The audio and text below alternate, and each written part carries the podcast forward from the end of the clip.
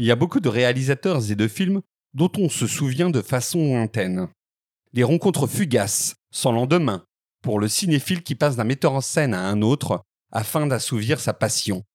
Plus rarement, il peut arriver, pour le fervent admirateur du septième art, qu'une rencontre avec l'œuvre d'un cinéaste se transforme en une passion immodérée pour l'objet de son désir, comme dans les plus grandes histoires d'amour. Dans mon cas, je dois bien l'avouer, chaque découverte d'un long métrage de Dino Risi s'apparente à un ascenseur émotionnel qui me pousse à découvrir toujours plus de films du cinéaste transalpin. Le maître de la comédie italienne n'a pas fait que capter les habitudes de ses concitoyens afin de nous faire rire. Sa force première est d'avoir parfaitement rendu sur pellicule nos existences humaines où les rires et les sanglots s'entremêlent en suivant le tourbillon de la vie.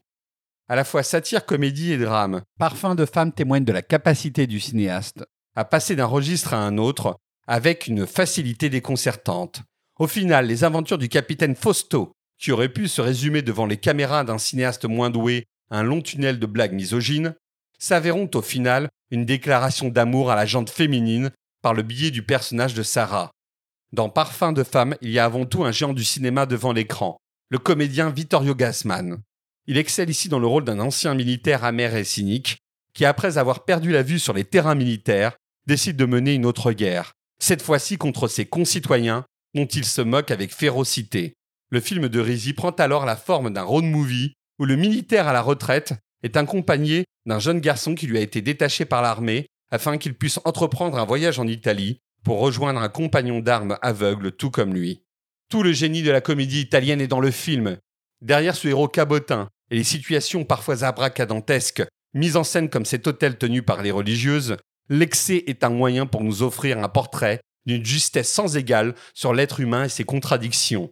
Ainsi, l'emphase du réalisateur de son acteur existe pour nous préparer à la seconde partie du film, où toute la complexité du personnage interprété par Gassman nous sera dévoilée par l'entremise des regards portés sur lui par le jeune militaire et la magnifique Agostina Belli. Si l'ancien capitaine rudois ceux qui l'accompagnent, c'est pour mieux les protéger de lui-même. Car il se joue en lui toute la cruauté de la vie où le désespoir se mêle à un goût pour le sexe devenu une véritable religion pour notre héros. Rizzi déclarait que son film n'était pas une comédie, mais plutôt une tragédie. Une affirmation assez juste, car le personnage principal, tel Oedipe chez Sophocle, privilégie pendant un long moment le mensonge à la vérité. En maltraitant son jeune compagnon de route, à l'aube de la vie, il souhaite lui dévoiler l'hypocrisie humaine afin de le façonner à son image. Un dessin pas forcément innocent de la part d'un individu qui est incapable de voir l'humanité de chaque être, y compris la sienne. Médecin psychiatre avant de devenir cinéaste, réside un aux théories freudiennes autour des pulsions, où le célèbre psychanalyste autrichien évoquait les divinités grecques Eros et Thanatos. Parfum de femme est une œuvre qui exalte les plaisirs de la vie à travers des repas copieux ou déambules de jeunes femmes au corps gracieux. Mais c'est aussi un film mortifère dans lequel des individus désespérés cessent de croire en la vie. Et quand explose ce final riche en émotions, il est bien difficile de ne pas retenir une larme. On est bouleversé par la leçon de vie offerte par le maître italien, magnifiquement secondé par son acteur vedette. Car derrière la farce se cache une œuvre existentielle où Rizzi nous dévoile toutes les facettes de la psyché humaine. Une subtilité d'autant plus prégnante que le réalisateur laisse le choix à ses personnages de continuer l'histoire alors que le générique défile.